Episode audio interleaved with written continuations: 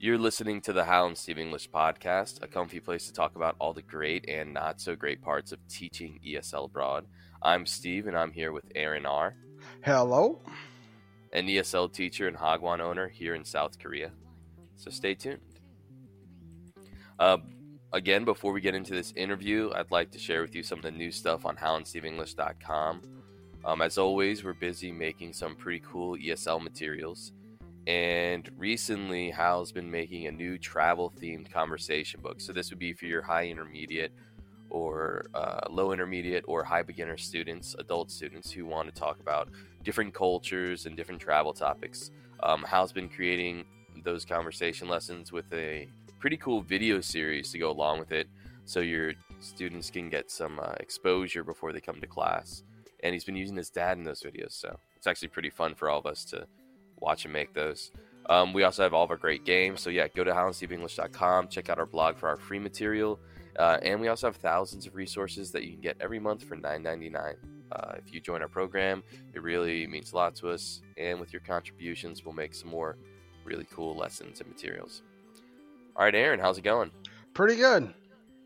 Um, for our listeners out there, this is the second time Aaron's been on the show. The first time he came on here to tell us about his journey um, as an ESL teacher coming here from America and the different jobs he took and you know what was good, what was bad, and what would be useful for you guys. And today he's here to tell us about what it's like to be an academy owner. Yeah. Um, yeah, my first episode, basically what you said, I basically explained the whole journey to get to where I was running an academy. And I just wanted to say kind of one more, you know, broad story. And I hope someone can learn from my mistakes and uh, learn from the things I learned. So I've been operating an academy now. I think I'll be entering my eighth year. Um, and uh, I wanted to start the story kind of with the worst part and what I learned from that, and then how that affects me today. Um, about two years uh, into operating academy is when this this event happened. Um, in my town, we have a very important English contest, and this is both a really good thing for us, but it's also can be a very stressful and negative thing for us. Um, the contest has multiple stages, and eventually they have a final round for the whole county. And uh, 10, 10 to 12 sixth graders and 10 to 12 third year middle school students are selected and they are sent to America or New Zealand, but a major trip uh, has a budget of maybe three to four thousand dollars per student that goes on this trip. And so it's a lot of money and it's a lot of prestige, and this is very important to parents. So we put a lot of effort into doing well in this contest. Um, so when we started, you know, we didn't know what we were doing, and so we did that one or two years, but it kind of became evident to us that we had to put more time into preparing the children to win this contest if we wanted to win this contest in big numbers. So you know, we're doing all this time, so we want to figure out a way to bill it to the uh, parents because we don't want to do all this work for free because it's stressful and hard for us.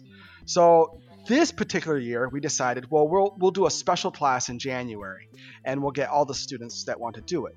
So we did a special class, charged them an extra fee, and we promised them that we would take them through certain processes to get them ready um, for the contest, and we did that. Well, this one particular student, and I'll call her H for this episode, and H has two other siblings that go to our academy. And so for that month of January, between her siblings and the special class fees, like her family paid almost a thousand bucks for the month. And I guess her mother had a chip on her shoulder about it because she was she was spreading that chip on her shoulder to H and so anytime there was a conflict in the classroom, H would bring up money in front of my wife or in front of me in a negative way. And uh, so it really started to wear on my wife. And as a, as a side thing that's happening, my wife is pregnant at this time. So I'm starting to become kind of protective of my wife. And I don't really tolerate people uh, adding stress to my wife because I don't want that to affect the pregnancy. So her behavior begins begins to become worse and worse and she begins using the money thing more and more. And she has a friend I'll call Jay. Uh, she definitely highly influences her and, and turns her negative and basically makes the classroom negative. So at this time, uh, I probably was not as mature as I am today, but basically I would try to isolate her. Uh, so like there, like sometimes if the if the class before she had been disruptive or negative influence in the classroom, I would just put her work in a separate room, and this would just make her go ballistic, and uh, because she basically she wanted to have the power to be a negative influence in, my, in the class, and I was removing that from her and it was getting worse and worse. And my wife, it, it was spilling over on my wife. Finally, at one point, um, I, uh, uh, I took her, her friend, and one other girl that she had influenced, and I brought them into my room, and I told them that they can go to any other academy they want to. I, it doesn't bother me, but you can't stay here and be negative because it, it, it's fine if you don't like what I'm serving but you can't stay here and complain about what I'm serving when there's another choice. Like you can go somewhere else. Now, I actually, I, in telling the story, I, forgot one uh, key point. One of the things that really uh, got her beginning to be so negative was um, at the end of that, that month of January, the where we had the extra fees. Um, there was one girl who didn't sign up for the special class, and I suspected she had some chance at this contest. So I told her, look, I can't teach you the material, but I can give you the process. And if you want to do it at home, I can correct it for you. And I said, please keep this just between you and me. That's stupid Aaron back then. No, kids don't keep things between you and the teacher. Uh, so 30 seconds walking out of that room, uh, she goes and tells the other friends in the academy. And, you know, that just adds fuel to the fire about the money. Oh, we pay you all this money, but now you did this these things for her, and you're going to do it not for the money. And uh, so it just created more conflict. So to go back to where I was at at the story, um, it uh, it the the it came to a head. I think it was approximately so you have January, February, March, April, May, June. I think it was May or June. Um, uh, I see my wife. Her desk is moved outside of the classroom. The you know H and J are in the room with the, the, the entire class. And uh, I go to my wife. I'm like, what, "What's wrong?" And she said, "I don't want. To, I don't want to deal with them anymore." And she just was upset. And you know, this, she's now I think four or five months into her pregnancy, and uh, and I just at that time I just snapped. And it was wrong. It was wrong of me to be that way, but that was my emotional reaction at the moment. And I just went into that room and I looked her square in the eyes. Just like I said, "Get up!" You know. And and uh, people who know me, I'm very rarely scary, but I was probably scary to her, and I just demanded that she close her mouth and leave my academy because she tried to, to stand up and be all jokey and talk to her friends about it, and I just wasn't having anything of it. And um, I basically that day I kicked her out of the academy. I mean, I didn't say I, at that particular time I didn't say you can never come back, but I did at that time say I kicked her out for that day. I don't know how she received that message if she was being permanently kicked out or what. So to make the rest of the story a bit shorter, she began, you know, she can't go to her parents or her friends' parents and say, "Oh, I was wrong, the teacher was right," because that just isn't in her. She you know, I'm biased in my opinion of her, but I also know that she has done these similar behaviors in other situations, and she has caused other teachers problems because she's just a she was just a negative person, and um, uh, she she got the, her parents on her side that I was the bad guy and she was the good person, and um, she she became the most venomous person I think I've ever dealt with, including adults, ever. I can't believe as a child she had this mindset. She got every single one of our sixth graders into a Kakao group and tried to persuade them all to quit um, at the same day, the next month. And uh, and frankly, that, that, she wasn't successful in that. But in the course of the next 18 months, we probably yeah we lost all but two of students in that age group. Um, I think some of them, it wasn't like I'm quitting because of H, but because H's friend and then their friend left, they, you know, kind of left. And I, so the family didn't have a beef with us, but um, yeah. Uh, uh, the family didn't have a beef with us. Um, those families didn't have a beef with us, but just through circumstance left us. And in fact, um, now H is in second year of high school, but like in third year middle school, I think we only had one student from that whole time, and it has and it has a rippling effect because of you know friends of friends and then siblings of siblings. Um, also, H took all of the material she could get her hands on. She didn't have all of our materials. She went to our competitor and gave all of those materials to our competitor. And our competitor, uh, I think, lacking ethics, uh, gladly took them. So they they not only intellectually took our concepts, uh, they actively benefited from this individual H trying to harm us. So, I mean, I'm certain they don't see it the way I see it, uh, but you know, they weren't, they didn't do the actions H did, but they willingly benefited from them. So, in a way, they are part of it, in my opinion, but they probably don't see it that way. And so, to wrap up this whole story, um, basically, I want to say one thing is this whole story that I've just told over the last maybe five ish, six ish minutes, I didn't know all these things as they were happening. Some of these things I found out three, four, five years down the road um, through through the ways you find out things, and um, it, this caused me enormous stress uh, this whole time because as I'm being hurt, my competitor is being benefited, and then that creates uh, a perception that somehow we're in a weaker position. And uh, luckily, um, I think we were right. Well, okay, we were more right. We weren't 100% right. We certainly had some things we were wrong about. But um, our system and our approach was more right than our competitors. And I think slowly that chipped at them. And I think they just didn't have enough students to make it worth the fight anymore. And uh, they, they uh, ceased operations. Um, and, I, and I want to be truthful because it's possible that he he could listen or one of his friends could listen to this. I don't know all the details surrounding it, and it's not my job to gossip about him. But um, they closed down about three or four months ago. And uh, so th- that's kind of why I wanted to tell the story because it's it's shaped everything that I've learned about running an academy, and uh, uh, and now that chapter is just about closed. Uh, the the only thing I'm dealing with now is the uh, H's friend Jay. Uh, they um, they had a younger sibling that was a fifth grade girl, and that f- fifth grade girls.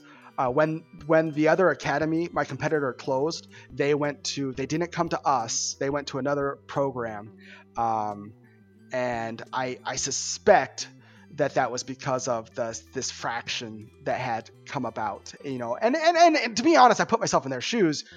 I mean, coming to us would make them lose face to their their older sibling. So I, there's probably some rash, rational reason why they're doing it. They're probably not doing it to be venomous to us in the same way that H was, uh, you know, five or six years ago. So I apologize. I really. it's a, well, if you don't. Yeah. I'm finished. Go ahead. Sorry. No, I just want to say, yeah, I'm, i just want to apologize for uh, Bo, Bogarting and making this grand speech, but I wanted to get the story out there, and then uh, it's done. Yeah, so that's the story. I think this is a really, really great anecdote that often people don't get to hear on this podcast because it's a, a really useful encapsulation of just like the stressfulness or how stressful running an academy is and the craziness of running an academy. Mm-hmm. And then just like the weird world of the cultural differences happening because you just covered so many different issues in that story actually happen probably a lot to you. Probably not to that extent, but happen a lot to you because they happen a lot to me and they happen a lot to other academy owners I know. And, and can I interrupt for one second? Yeah. The the one reason why I want to share is I probably am in I'm in a unique situation, maybe even the most unique situation in that I have the ability in my ecosystem to really uh, isolate variables because I'm in such a small town. Whereas someone could have the same thing happening to them, but they might not learn as much as they do because the community is so much more broad. But because I have a, a long standing family in this town, I get to hear so much more of the gossip, which doesn't, I'm not saying my observations are better than another Hagwon operator's. It's just I have uh, uh, less variables uh, to control for. So I get to see kind of exactly what happened, if that makes sense. Yeah, and on the opposite end, you know, a situation like this may occur in a larger city. So, um, you know, a place with 50, 100,000 people, or even mm-hmm. bigger, you know, a several million person city. But in those places, the number of sangdams, the number of students coming in through the door for an initial consultation is much higher. Yeah. The amount of different social groups coming in. So, you know, ha- living in a small community, you know, we have an academy in a small community. It's mm-hmm. stressful when you know somebody goes berserk on you and yeah. decides it's their job to ruin your business. But I made some notes here about your story. Yeah, I, I, was I was wondering were you trying to were you trying to uh, uh, tell me I was doing something wrong or what? oh yeah. Um, to our listeners, we use a service where we can make memos or notes. So I think I distracted Aaron a little bit because we share our memos and notes on here. But um, I think this would be super useful for people listening because um, this just doesn't get talked about that much. Some people like to talk about the business, some people like to talk about only the roses, but it's really stressful. And I think one of the big things is the cultural difference, like you explained. Um, you know, disciplining students. We just had uh, a teacher who had taught in America and Korea on the program, and she was explaining one of the big differences was when she calls an American mom up to share updates about their child they want to know the bad things. They want to know what they can do at home. They want to know how this, you know, all the bad things that the kid does. There's no attack on the mom's ego, really. Mm-hmm. But here, with face culture, like anything negative is really an attack on um, not just the individual, but the Family. people around the individual. And it's an attack on everybody's ego, and the ego really drives it. Yeah. So, anyway, I wanted to ask you about what you learned from that situation because it seems like when I was listening to your story, I was like, oh, oh, that wouldn't go well. I've had that experience. I've I've done that to a female student in front of her peers, and she she did something similar. So I was wondering, um, what exactly you learned from that.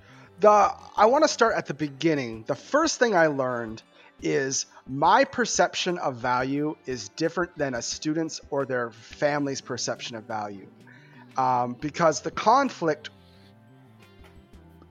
got momentum when I was giving a, their friend who didn't pay for the service uh, an, an, extra. I gave. I was trying to help them, and I thought I was being the good guy. Okay, maybe you can't afford this extra service or something, but I, I still want you to have a chance at the contest. And they didn't see it that way. And I don't know what is the right way or what is the wrong way, but just I'm aware now that sometimes how I perceive the value of what I'm doing and they perceive the value of what I'm doing in the context of time and money is different. And you just have to accept that. Um, that's the first thing. Uh, the second thing is, man, I think if I had to go back with the brain that I have now, it, I would have circumvented the problem. Um, well, it, we wouldn't have created the problem in the first place because now we do our program completely different um, than than what we did at that time. Um, uh, yeah. I'm, does that answer your question? Not really. I, sorry, I think I think so in general. What I'm really curious about is, for me, for example, I really had to reprogram my brain because the way I would discipline students or my expectation for students to behave in the academy was different. So, for example, yesterday, um, I asked a student, "Oh, do you have your homework?" And he said, "I forgot my workbook at home." And in front of the entire class, I opened his backpack up and I looked inside. Oh, there's your workbook. Why'd you lie about this? And I looked inside. Oh, you didn't do your homework. Why didn't you just say you didn't do your homework? So, in that moment, I made him lose face in front of all of his peers. Mm-hmm. Um, and I knew I was doing that. I knew I probably was running a risk of him freaking out. Like there's a spectrum of what his reaction can do. Be it'd be go home and tell his mom he's quitting, or you know this is just another time of Steve teacher calling me out. But had this been two or three years ago, I'd be really shocked by the lying. hmm I would be really just really shocked, and I would make a note of it, and that would be like one of uh, my three strikes that would force me to maybe consider kicking the kid out. But now it's just like, oh no, I understand what's going on here. I'm Yeah. going to ignore this. We're going to save everybody's face for the most part, because like you said in your story, I don't want some young student to hate me and then drag my name through the mud because they can do that.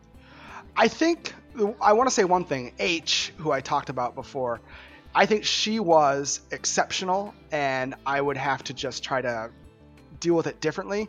But honestly, some of it is just your relationship with the kid too. Like I would like if I had a brand new student, I wouldn't be hard on them at all because I don't have a relationship to be hard on them. But I have some kids that have been here two or three years, and if I catch them in a lie, yeah, I'll tell everybody that they're lying. Like, but I have a relationship with that kid. You know what I mean? And I have some kids that I know if I'm hard on them, they're going to cry. So I'm not hard on them. But that's something that comes from years of operation um, and, if, frankly, making mistakes and knowing where that line is. Uh, so, yeah. So there's situations where I would do it and there's situations where I wouldn't do it. But certainly a new student, I wouldn't do it. You know, um, I'd probably take it to my wife. You know and sometimes i do that in the middle of class. Some well that, that's the freedom you have in a small town and when you're you know you know not very large. So, sometimes i'll just like take a pause.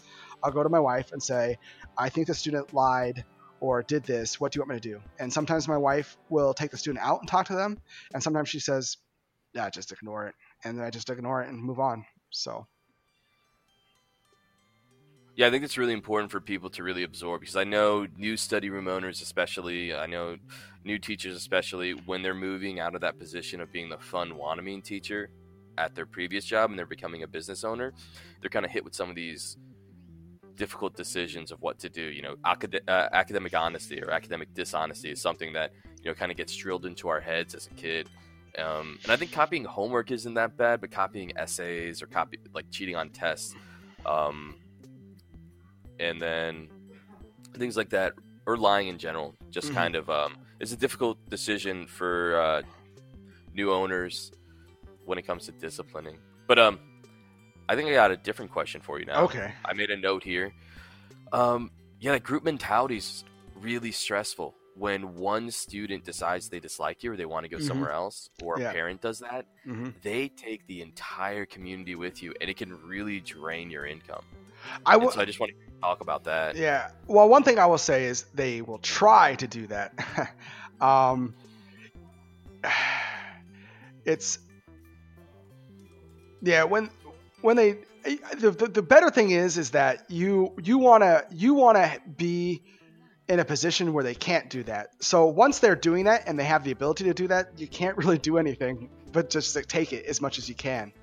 Uh, now I generally try to have more of a relationship with a class, each in each individual class, especially um, what I, I, I feel like I'm being too scatterbrained here, but um, something we do differently now in my academy is we offer like a premium service compared to our regular classes. So I have some classes that I see every day of the week, and they they're taking two classes. They have Korean teachers, and then they're with me every day of the week. And those classes, you know, we definitely have a relationship as a class, whereas one student can't try to manipulate the social dynamics, um, and I'm able to do that. Um, yeah. Wh- Can I ask you about those relationships really quickly? Mhm. I think that's something that owners especially don't understand, and I think you know a lot of this kind of ties into a cultural difference. But a um, a teacher from another country who comes here just might expect that they need to have some type of, you know, what, what's that movie with uh, the Hispanic teacher in Los Oh, Angeles? Yeah, I know what you're talking about. Stand up, step up, something. I yeah, don't know. yeah, In the '80s, it was about that great math teacher yeah. hmm and you know that's the extent of like the american re- teacher relationship with students but i've discovered that here um, the definition or the expectation for relationships is really different and it's almost like um, you know, it's definitely a Confucian role mentality. Like you've got to get them to buy into your Confucian role, and if you don't do that, then you're not going to have a student who's going to stick with you for a while. And like in a business sense, you know, you're going to lose money, Yeah. and then in a happiness sense, like you're just going to have these insincere relationships with people because Korean students want to fit into that Confucian model of seonsaengnim. yeah. And so I was wondering, can you give advice and could you maybe try and compare um, what people back home I think is a good relationship and what actually is a good relationship? All right, I think I have something to say here. Uh, the first thing I would say is there is a difference between what a public teacher has in regards of relationships and what a private teacher has in regards of relationships and power. And there's a difference between what a foreign teacher has and what a Korean teacher has. So, you know, being a private foreign teacher, you're like the lowest teacher on the totem pole in, in terms of uh, respect given without being earned.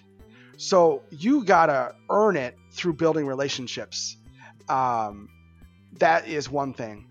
Uh, second would be age. You know, I am now. Now I would say, now that I have kids and they know I have kids, I'm beginning to be somewhat equal with their parents, so I can kind of be a parent to them. But before I had kids and I was younger, I was beneath their parent. So why why would I have the ability to discipline them if I'm not at an equal position of their parents? I don't know if that's the truth, but that's just how I kind of that's my feeling about it. Because the, the over the last 2 or 3 years now that I've become a parent, I don't know if I have changed or if the children's perception of me has changed, but I certainly they seem to take discipline from me better. Not that I, I mean I don't discipline all the time or anything, but uh, it just received differently. Um, and yeah, I, I you know, and I think that's not different from America. I mean, young teachers in America, I think they they are treated differently by their students than like a 40 or 50 year old teacher. You know, um, I think that's partly just children's, you know. They, when they categorize adults, right? Oh, you're a young adult. Oh, you're an older adult. I'm more fearful of you because you remind me of your my parents. uh, I don't know if I, that's my feeling. I don't know if you agree or not. No, I definitely agree with that. And I think there's like a unique spin on it. When I go and I give advice to people or when I visit people's classrooms, sometimes I'll walk in and they'll introduce themselves and I'll hear, hello, Bin, instead of hello, Bin teacher. And that's, you know, my first clue that, hmm, let's see how this goes. Yeah, And then I hear the students speaking Panma, yeah, which for viewers or listeners who aren't from Korea, Panmal is um, the lowest form of the language. So Korean has like a, a little bit of a hierarchy in the language, and when you are the friends with somebody or someone's beneath you, when you're talking down to somebody, you use panma. and it's a really big faux pas hmm to do that to your teacher. I guess it'd be akin to saying, uh, yeah, like hello Bin instead of saying hello Mister Mister Lemlek yeah, um, it's a really big no-no. And then when I see that, like, it's a really big expectation to expect children to have kind of global views on relationships and Mhm. society, and to be able to differentiate properly. You know, okay, so this is just American culture's like this, Korean culture's like this. Instead, what I find is kids are, uh, they categorize, like you said, the teacher beneath them or beneath other people. So, oh, I can speak Panmal to this person. Oh, that makes them beneath me. Oh, this person lets me just call them by their name, which is super bad, super no no. They're beneath me, and I see that in their behavior, and then I see that in their relationships, and then I think it all ties together into enrollment issues too. So if if they're having a hard time disciplining kids or having a hard time with kids paying attention and doing well in class, that hurts their enrollment. And part of it could be because they don't know how to build the relationship within the Korean, uh, I guess, the Korean boundaries. yeah.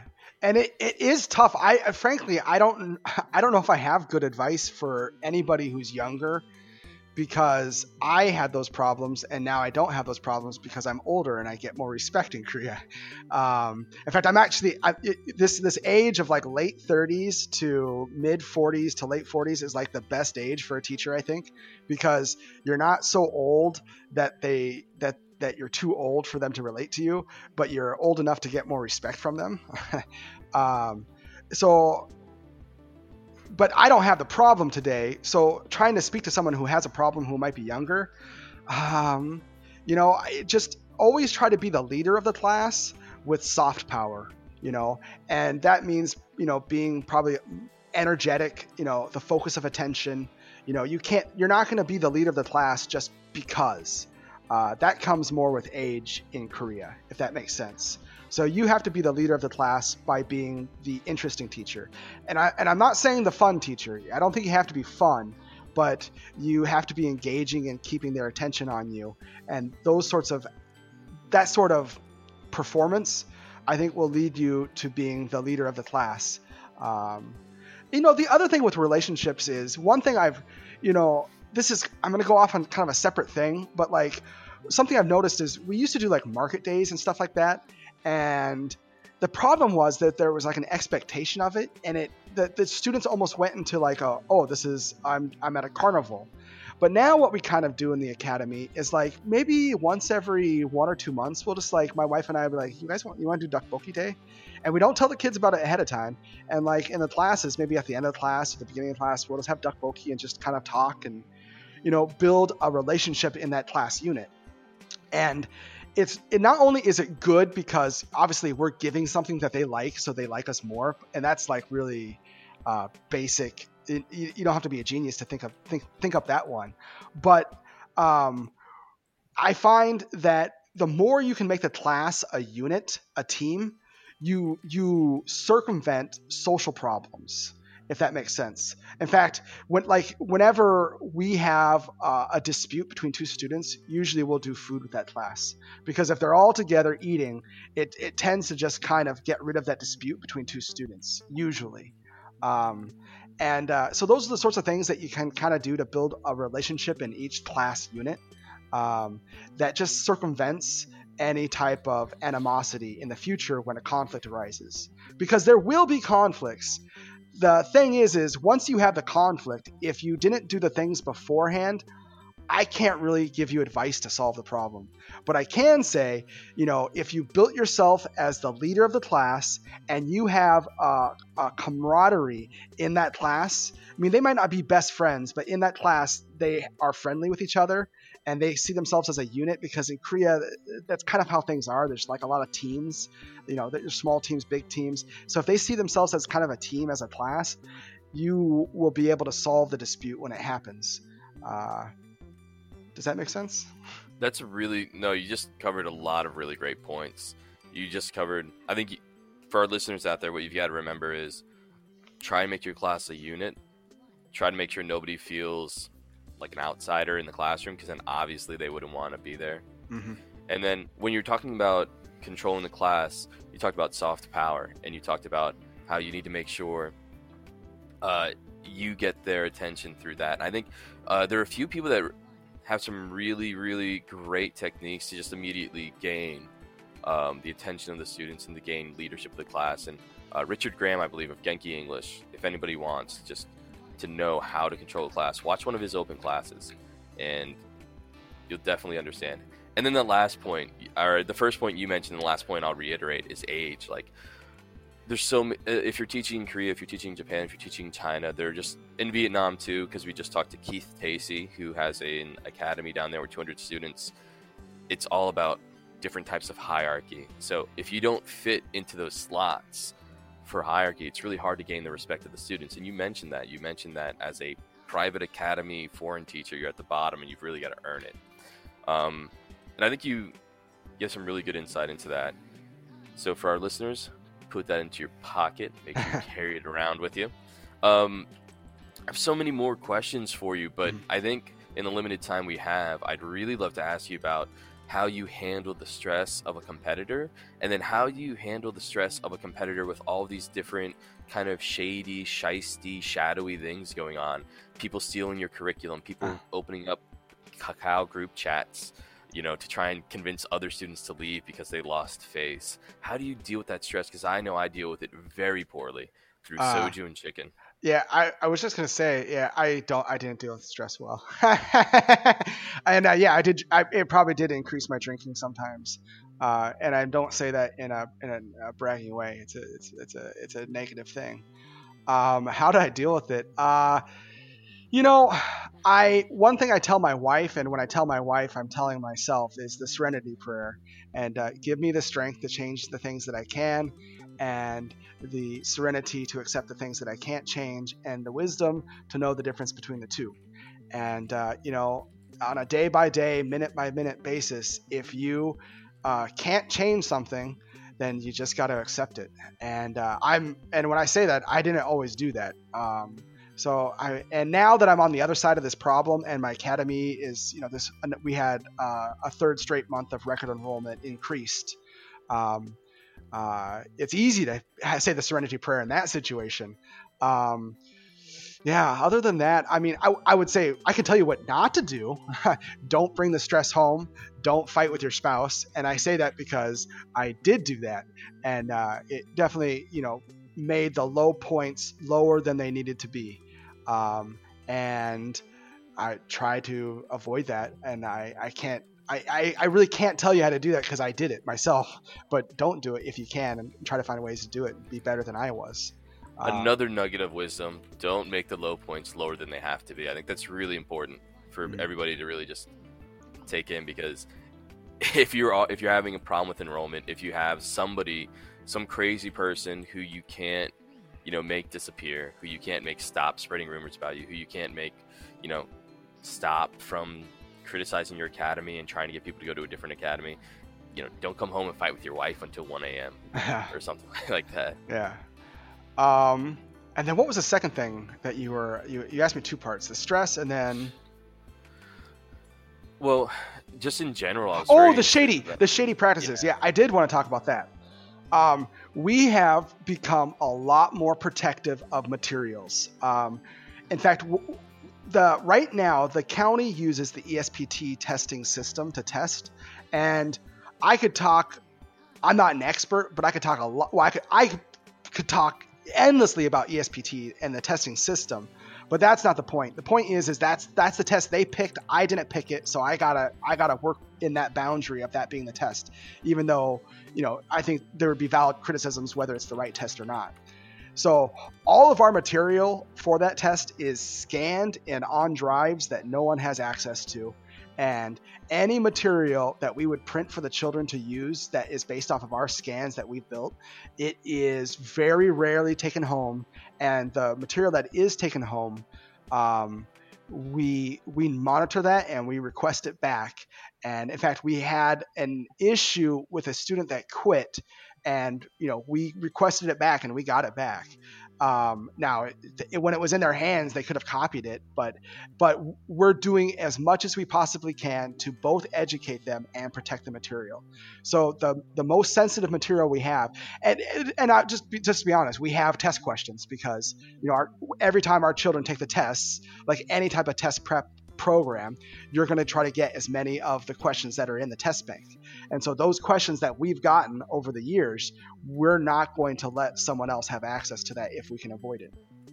Um, on the other hand, the the one thing we do give freely to the children is one thing I do every year with my sixth graders is we go through about 50 or 60 interview questions that I have uh, it's a list that I collect and I, I call the list and I add to it based off of what I think is valuable to the kids because I think it is really valuable to have 60 ish really well rehearsed interview questions because um, it's I wouldn't I wouldn't defend it educationally, but practically, there's a lot of situations where they use an English interview to to assess a child's um, ability, and so you know you might as well perform it. I mean, practice and perform it as well as you can. And that one we used to try to be protective about, and now it's like, hey, you paid me the money, you wrote the answers, I edited them, I typed them for you, and here they are, and I just let them have it. And if they choose to give those to someone, I can't stop that. So, to answer the question, some material I'm very, very particular about not letting them get it out of the academy um, and they're on. It's all digitally scanned. We don't keep paper copies of it around for it to be stolen. And then some things, I just say, hey, if someone wants to hurt me and give it away, I can't because they paid me money, and there it is. That and it's now their property. So.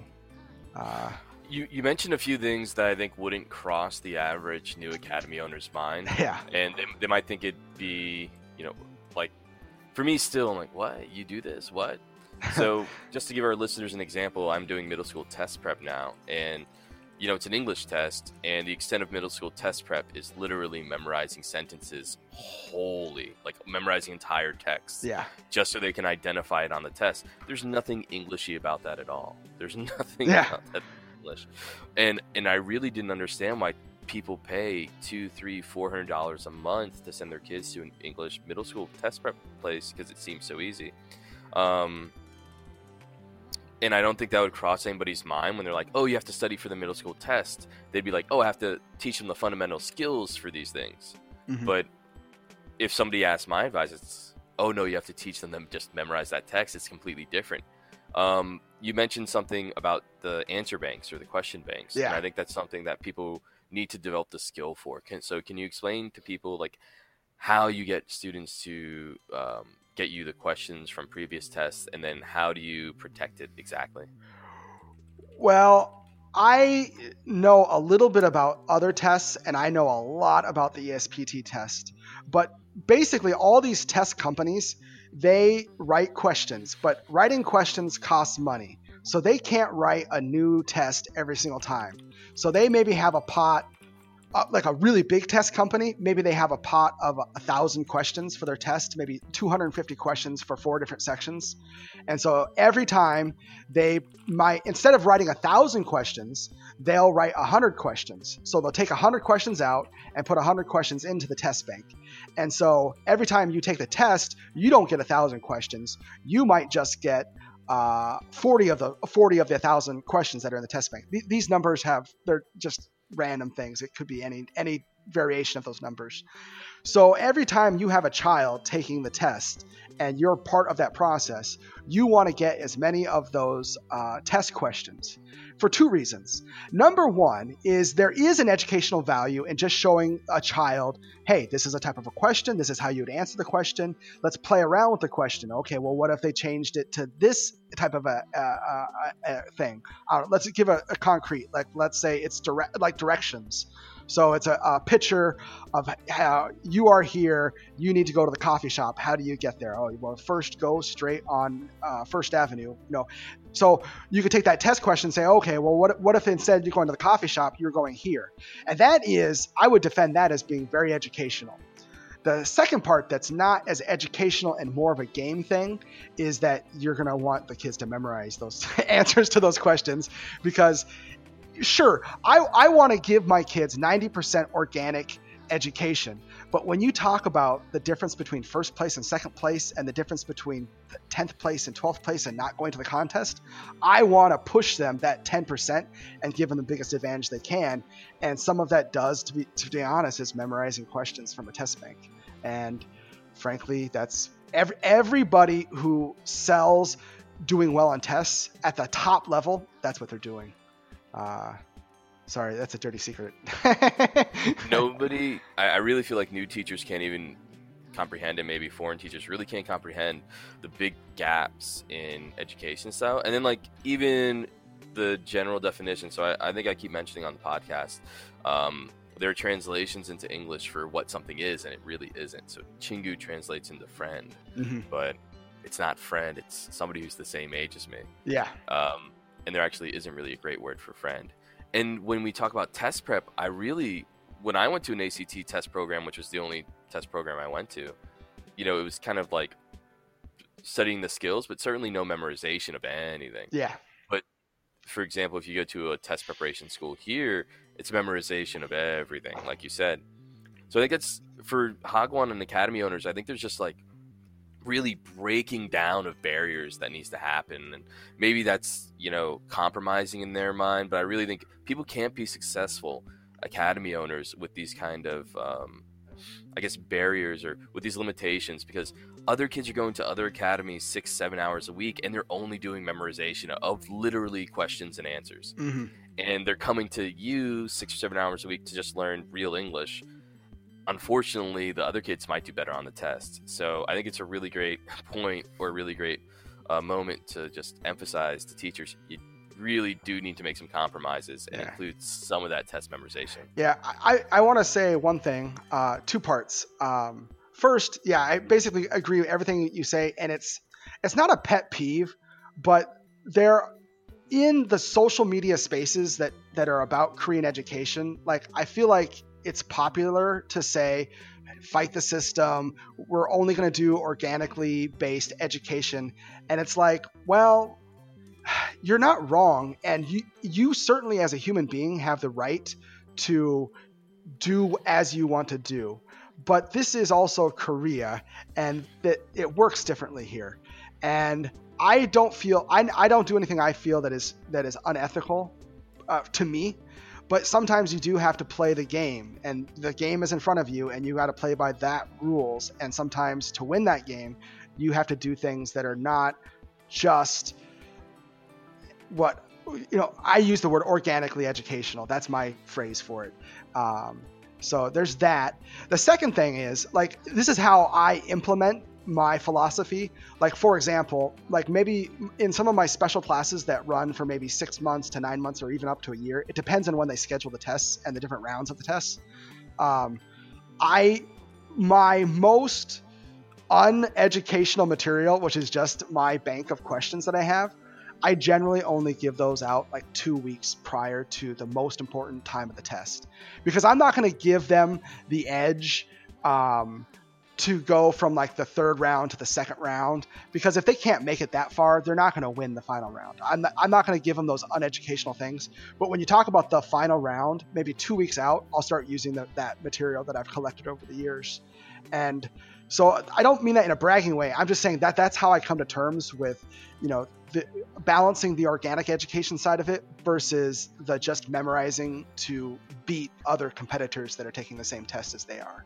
Um, so I don't know. The people, the people who talk about, as you said, organically educating students and organically educating English are either single, um, aren't very successful, or they're within their first two years of running an academy. Because I was, I think all of us are the same exact thing. Or they teach at a All of us have university.